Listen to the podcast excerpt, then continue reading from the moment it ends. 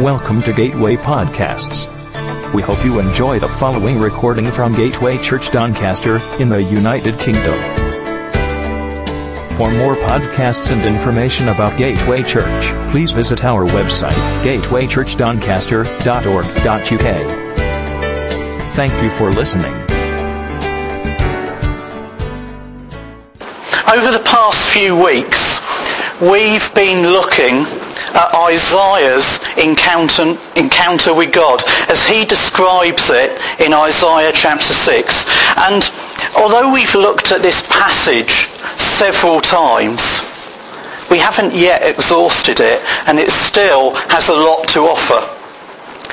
And what I want to explore today is what Isaiah discovered about God in this encounter with the Almighty.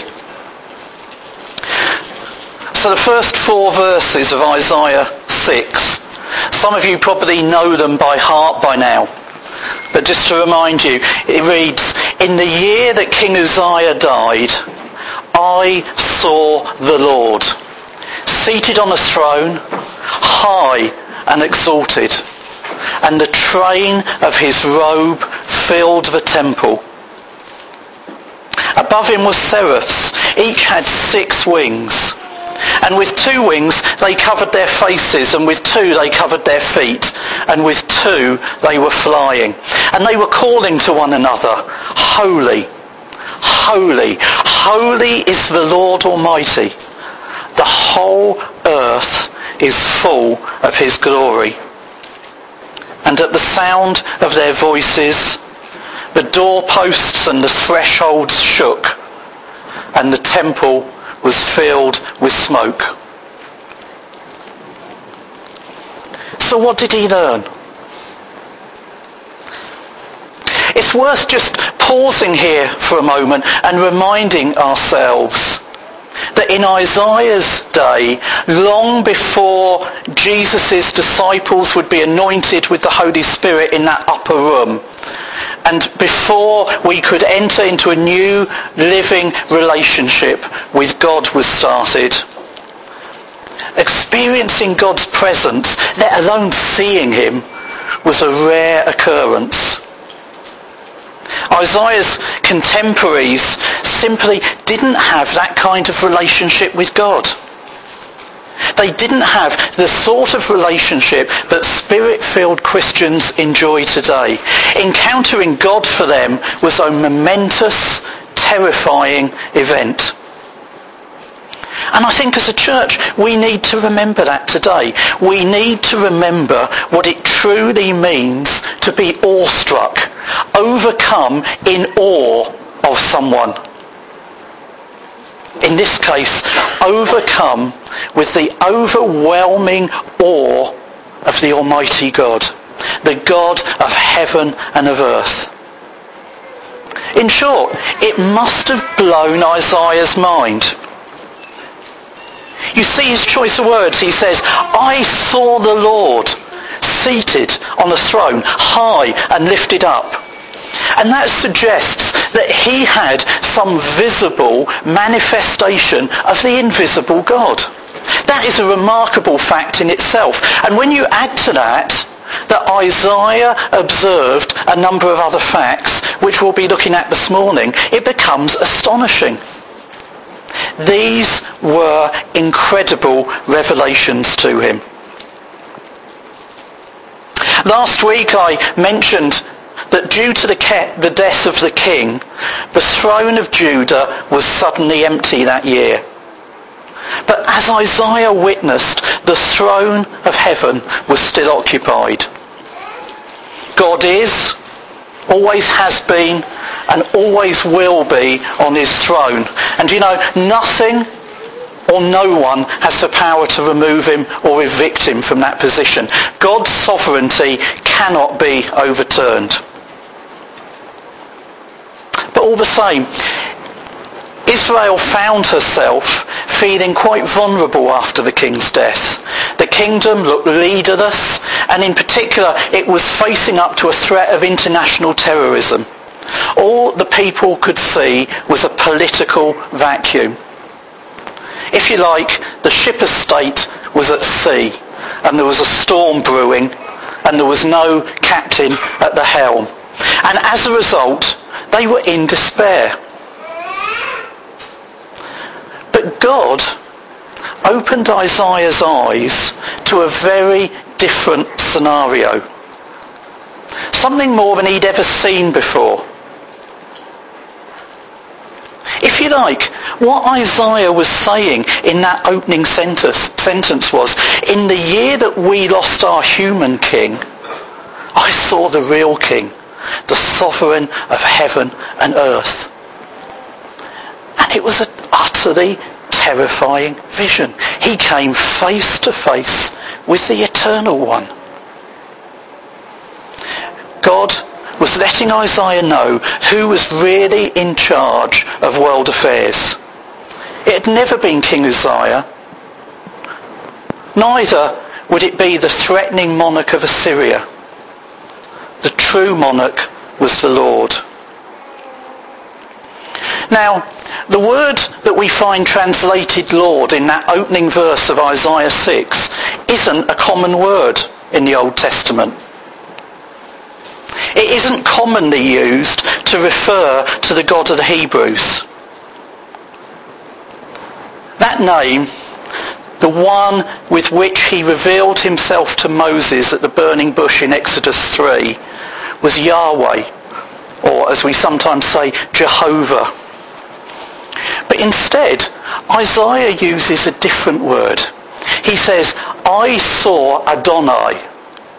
I saw the Lord. Now, this is a bit of a twist in the story, because Adonai isn't God's name. Rather, it's one of his titles. If you think, when we address prominent public figures, we often don't only use their name, but we use their title as well. We might talk of President Bush. We might talk of the Prime Minister, Gordon Brown. We might talk about Her Majesty Queen Elizabeth II. And in these cases, we use their title before their name in each case.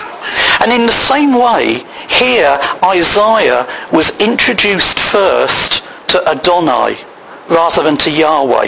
And that title identifies God as a sovereign monarch and a ruler over the entire universe. Another occasion when God's title is used in Scripture rather than his name is found in Psalm 110, where David writes, the Lord, Yahweh, he uses on that occasion, says to my Lord, Adonai, sit at my right hand until I make your enemies a footstool at your feet. Do you understand that? The Lord, Yahweh, says to my Lord, Adonai, sit at my right hand until I make your enemies a footstool at your feet. Now that's a text that puzzles a lot of people, because it seems like God's talking to himself. Jesus, in fact, took up this text in order to raise a question that baffled some of his accusers. You can read about it in Matthew 22, verse 41. It says, while the Pharisees were gathered together, Jesus asked them, what do you think about the Christ? Whose son is he? The son of David, they replied. He said to them, how is it then that David, speaking by the Spirit, calls him Lord? For he says, the Lord said to my Lord, sit at my right hand until I put your enemies under your feet. If then David calls him Lord, how can he be his son? No one could say a word in reply. And from that day, no one dared to ask him any more questions. I think a wise move. But here, David starts to identify Yahweh as the one who is speaking to the Lord. Well, If he was David's Lord, how can he be David's son? Jesus was getting the Pharisees to think about the nature of the Godhead. In effect, the Trinity, because in this he is starting to identify two of the three distinct persons, Yahweh and Adonai. I mention this because it raises another question. Did Isaiah see a pre-incarnate appearance of the Son of God himself that day in the temple? Did he see Jesus before he came to earth? Elsewhere in the Bible, it tells us that no one has seen God the Father. And it also tells us that it isn't possible to do so and live. You can read about that in Exodus 33:20. And then John's Gospel tells us that Isaiah saw Jesus' glory and spoke about him. That's in John 12:41. And then John quotes directly from Isaiah chapter 6 at the same time. Jesus himself confirmed the reality of his pre-incarnate existence and his former position in glory when he came to earth, because he prayed, "Father, glorify me in your presence with the glory I had with you before the world began." That's from John 17:5. Now, we can argue about this point. But the point is, Isaiah saw God, and he saw him in all his glory, fully in control of everything. And if we can just grasp the reality of that fact, that God is on his throne and totally in control of everything, then our whole perspective of the world and our circumstances, whether we're in adverse position or in dangerous circumstances, will never be the same again.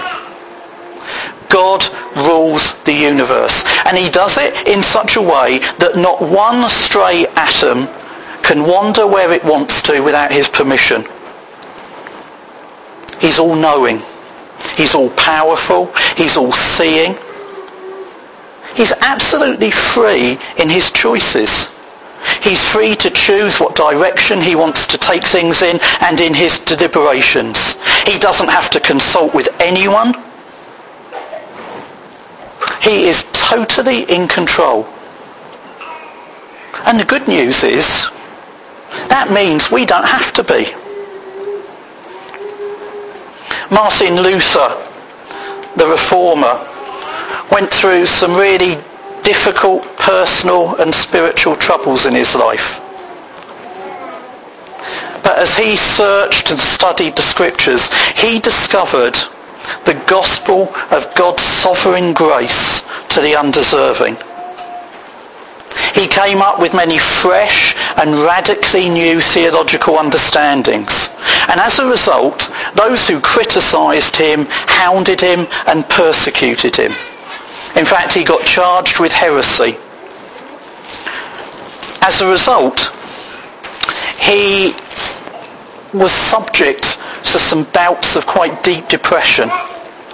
And one day, it's written that his wife, having grown weary with her husband's depression, had herself started to lapse into an attitude of despair. The death threats, the constant criticism that they were relentlessly exposed to had gotten to them in a particularly bad way. And after this deep bout of depression that lasted for weeks, his wife, Katharina, realised that something had to be done to get him out of it. She decided to do something quite radical. She dressed herself completely in black. She wore black dress, black stockings, black shoes, black gloves, black hat, with a black veil hanging over her face. And then she took Luther his supper. He was in his study, and there was she, dressed as if she was going to a funeral.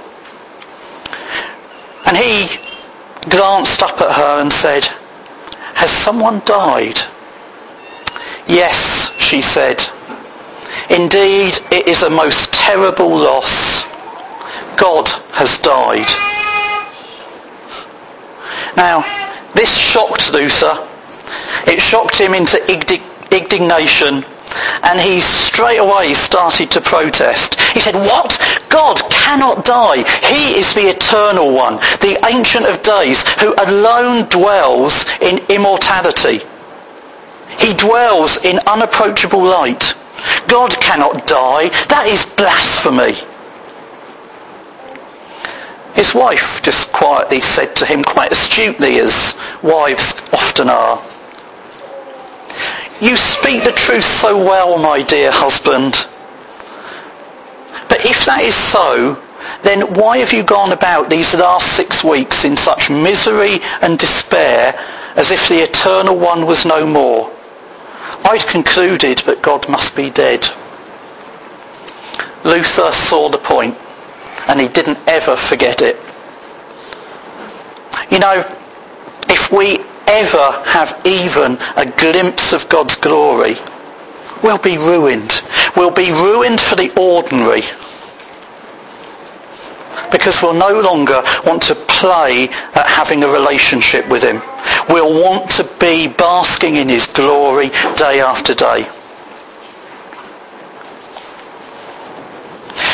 Some of today's youth leaders, well-meaning probably in their efforts to stop teenagers getting turned off for church, have sought to try and make Jesus look cool. They've suggested that he's into rock music, that if he came back today he'd wear faded jeans, that he'd play an electric guitar, and he'd enjoy going surfing. But I tell you what, Jesus is not a hippie. He isn't some cool surf dude. And he certainly isn't a skateboarder. He is Adonai. He is burning with holiness. He's not cool. And he doesn't want followers who are cool. He wants red-hot disciples who are willing to be launched into a world-changing destiny and a mission that will touch and impact this world because they've seen his glory. Isaiah had a revelation of that very fact. God seated on his throne, reigning in awesome power.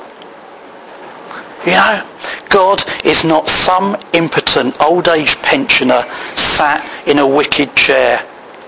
He's not constrained to a wheelchair. He doesn't have a tartan blanket over his legs. He's not falling asleep in stupor, and he doesn't have a white beard on his chin that rests on his chest as he falls asleep. His strength doesn't diminish with age, because he is the Eternal One. He doesn't change. He doesn't age. He doesn't become senile. He has no weaknesses, no handicaps, and he cannot die. He occupies the throne of the whole universe. And he always will. We need to be constantly reminding ourselves of this fact. He is Lord over everything, whether visible or invisible, whether on the earth or outside of it. No angel, no demon can threaten those of us who belong to him. No man or woman can harm us arbitrarily, because the King is on the throne and we belong to him. We're under his watchful eye. We're subject to his complete control of all the events in and around our lives, whether they're big or little. And because of that, we can possess a sense of peace about things. We don't have to panic, because whatever is happening in the world around us, God is in control. He knows what has to be done. And he isn't fazed or upset by anything. Isaiah saw God sat on his throne. And then he says, he was high and lifted up. high and lifted up. He's lifted up high in the sense of his own nature, in his status, in his stature, because he is far above everything that he has created. And we need to acknowledge his sovereignty. God has no point of origin. He has no beginning. He has no end. He is eternal. Just about everything else in the universe had a beginning. What I mean by that is there was a time when it wasn't there. But God has no beginning. Before any energy or matter ever came into being, God was there. The infinite, the personal God, the source of everything, the source of you and I, has always existed. Francis Schaeffer called him the God who is really there. In the world's eyes, matter is eternal and matter made men.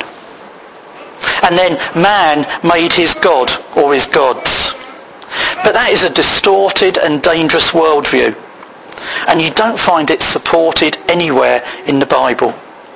Genesis 1 makes it absolutely clear that God is eternal. And God made both matter and then man for his glory.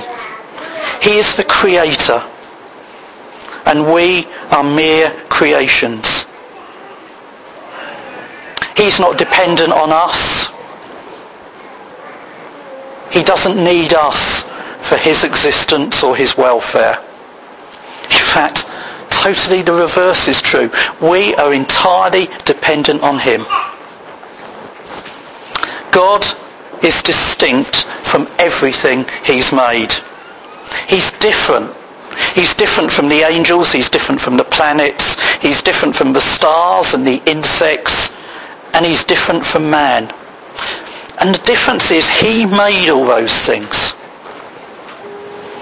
Whilst he is absolutely self-sustaining, self-dependent, self-sufficient, he doesn't need anyone, he doesn't need anything. He's beyond every attempt we might make to manipulate him or even tame him. He just can't be contained and he can't be tamed. He never changes. He doesn't have good days and bad days. His mood never cools. His enthusiasm and his affection doesn't change. He is always burning with passion. Passion for his glory. Passion for his son. Passion for his church and passion for his people. You know, some people say they get bored with church. God never does. And it's time that as a church we recognise that. And then Isaiah's view just changes. Just for a moment, he stops looking at God and he starts to recognise what's happening. And he tells us that the train of God's robe filled the temple. It's quite a striking image. Here's the king, resplendent on his throne, wearing a royal robe. And yet that robe was of a scale unlike anything an earthly king could wear. Doesn't matter how grand or glorious it might be. The robe that Isaiah saw was far different scale.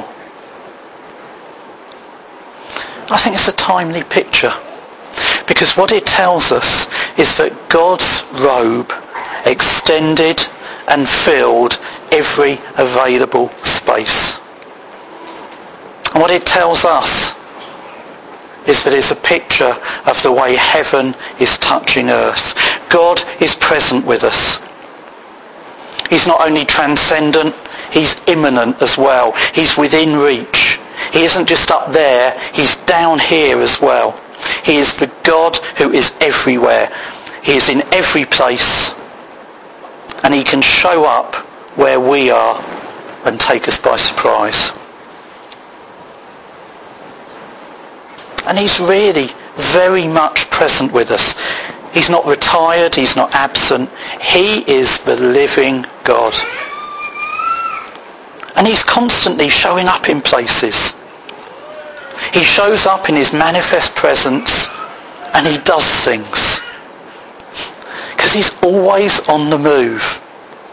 He's invasive in this world. Yes, he's transcendent, he stands above it. But he's right here with us too. He owns the world.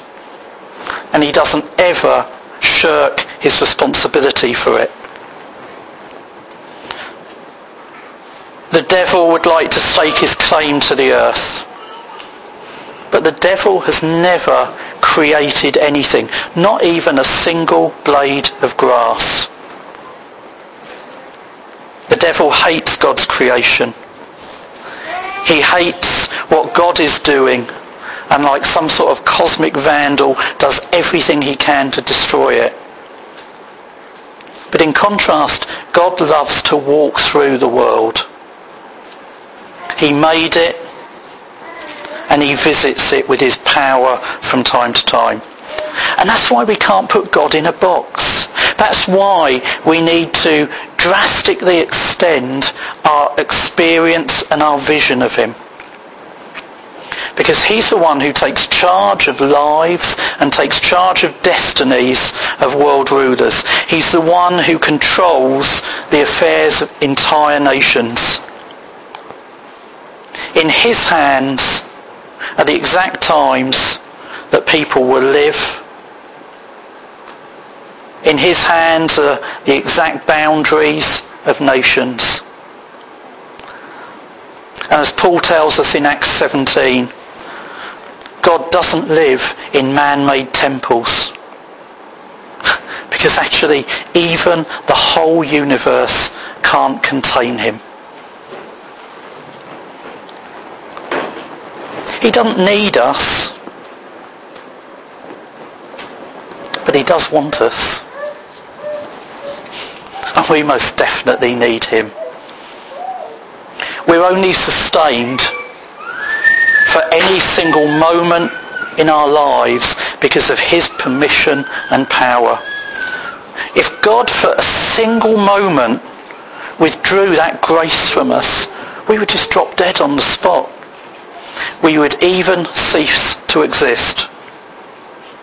And so here, in this instant in the temple, as he encountered God's presence, Isaiah saw and took all this in. He saw God on his throne, surrounded by awesome, amazing, and frightening angelic beings. And he saw that the Lord's temple, the Lord's train, completely filled the temple. Now don't get me wrong. Think back and think what this meant. The temple was a huge building. It had taken years to construct, and it was one of the wonders of the ancient world. Its outer courts held tens of thousands of worshippers, without any problems of overcrowding. And then Isaiah could see that this vast space was filled just with the train of the Lord's garment. Just with the train of it. Just with a small part of the massive whole. Isaiah realised that we're dealing with a big God. I know earlier I asked a question, because when I read this passage I just get question after question. Why was God wearing a robe? I think he was wearing a robe to help Isaiah understand his kingly office. Because as humans, we tend to infer things by the clothes people wear. We make assumptions about their office and their function. Clothes carry significance. They mean something to us. If you're driving in a 30-mile-an-hour zone at 45 and you spot what looks like the uniform of a traffic policeman, particularly if you think he might have a radar gun in his hand, suddenly you feel that panic, your foot applies the brakes, and you probably slow down to about 23 miles an hour in the hope that you don't get zapped. What about the uniform of a fireman? It's not the kind of uniform you want to see on your street when you're driving home from work. When you come round the corner and see smoke hanging over the street. What about the white coat of a consultant surgeon who has in his hands the recent results of a scan you've just had done? These uniforms immediately convey different things to you. And different things are conjured up, powerful feelings and emotions. And Isaiah was left in no doubt about God's office and power, because he saw him in kingly robes. They were the robes of a king, and the one who wore them was the Lord. Without having had the benefit of Isaiah's experience ourselves, it's probably hard to comprehend the vision of God that he had. But that doesn't make it invalid. If anything, what it does is it authenticates it. One of the early church fathers wrote, "I believe Christ died for me because it is incredible. And I believe that he rose again bodily from the dead because it is impossible." I like that. I'll read it again. "I believe Christ died for me because it is incredible. And I believe he rose again bodily from the dead because it is impossible." The whole thing makes it more believable. We've got to remind ourselves, our God is an awesome God. Did we sing that this morning? Our God is an awesome God. The incredible with him becomes credible. The impossible becomes possible. And it's time that the church believed for both the incredible and the impossible. Because we follow the God of the incredible and the God of the impossible. Scientists claim that they can understand and explain and measure all kinds of things. They know the weight of tiny particles of dust, and they seem to know the weight of entire planets too. They know the distance to faraway stars. But science has never been able to measure God. He's beyond our comprehension. He's above and beyond the scope of our understanding. And even more fascinating is he stands completely outside of time. Time exists in him, but he stands outside of it. And then his knowledge and his power are just unfathomable. When I'm out and about in the car, I often put a CD on. It depends on my mood, quite what a CD it is. Sometimes it's a worship CD. Sometimes I listen to talks. But once in a while, I listen to Radio 4. I like Radio 4. I think it's terribly entertaining. Now, I'm in no way at all a gardener. If you have any misconceptions about that, talk to my wife. She will put you straight. The last time I cut the grass, I had to spend 2 days in bed. So that was because of allergies, not because of idleness. I would point that out. But gardening, don't talk to me about gardening. But you know, I do find gardeners' question time quite intriguing. And one day I was listening to one of the panellists as he gave quite an interesting response to a question that he'd been asked. question he was asked was, who would you like to visit your garden at home and why? The panellist responded, I think I'd like it to be God. I thought straight away, I want to hear why.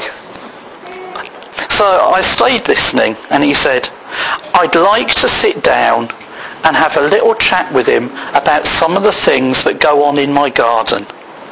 I'd like to talk to him about green fly and about certain types of caterpillar. I'd ask him about slugs and what they do to my begonias. Now, I just smiled to myself.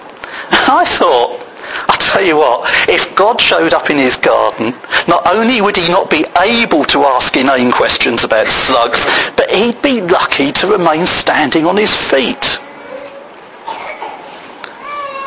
But this is an example of the way proud modern sceptics attempt to limit the living God. Have you heard them? When I meet God, I'm going to ask him about that, and I'm going to give him a piece of my mind. You know, it's an indictment on the church that the world sees our awesome God as some small, cuddly, harmless and benign being, so that a worldly, unbelieving man thinks about him that way. Really, it's a testament to our failure. It's a testament to our failure to bear a credible witness to the real nature of God, the God that we worship and serve.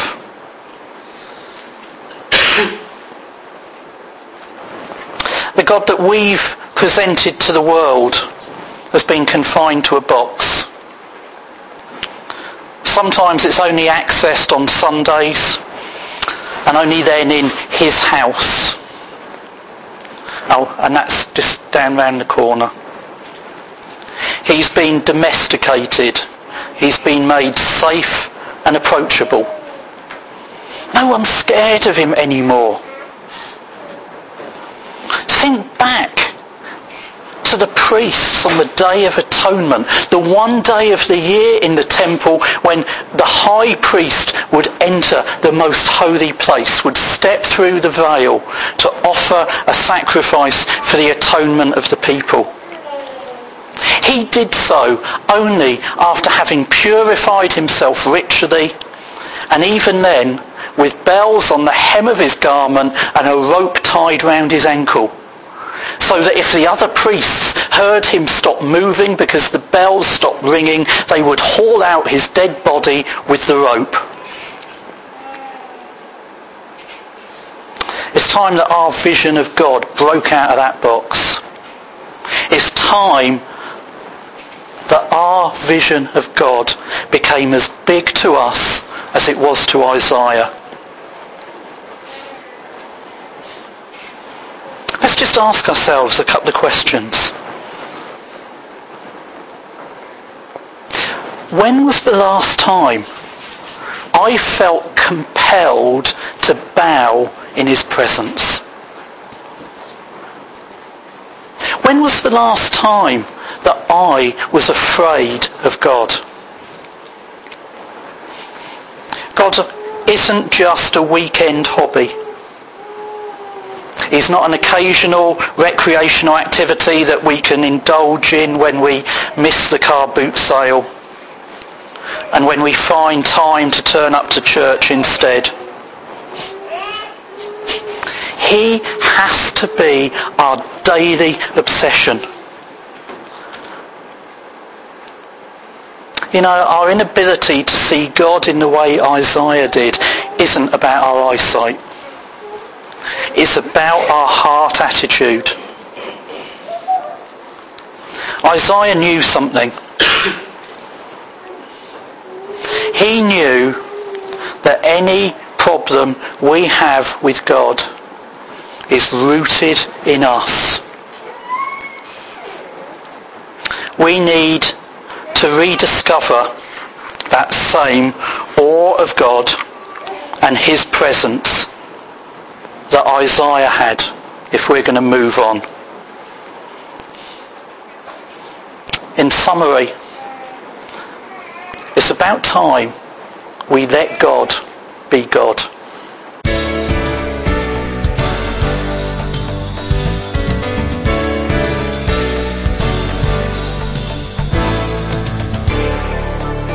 We hope you enjoyed this podcast. Don't forget to visit gatewaychurchdoncaster.org.uk.